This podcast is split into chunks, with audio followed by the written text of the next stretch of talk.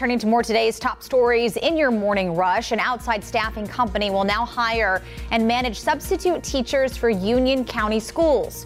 The Board of Education passing that last night.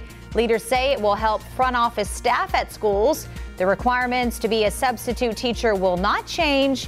Several other districts in our area, including Iredell Statesville schools and Kannapolis City schools, also use this staffing company. Officials in Lancaster County say they now believe this week's threats came from inside the school. District leaders say the hoax 911 call came from the school building.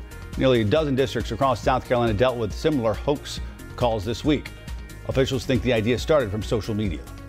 I'm Bree Jackson in Washington, where all eyes are on today's September jobs report as President Biden looks to tout strong job gains heading into midterm elections. Today, President Biden visits Hagerstown, Maryland, where he's expected to deliver remarks on building the economy from the bottom up and middle out. Now, the Federal Reserve is keeping a close eye on job gains and wages as it looks to see if it needs to get even more aggressive on slowing the economy. So far this year, the Federal Reserve has raised interest rates five times in its efforts to tame inflation.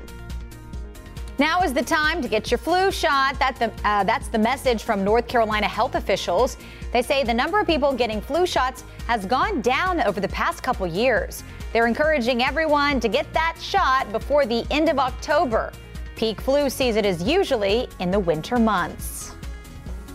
A brand new library coming to the University City.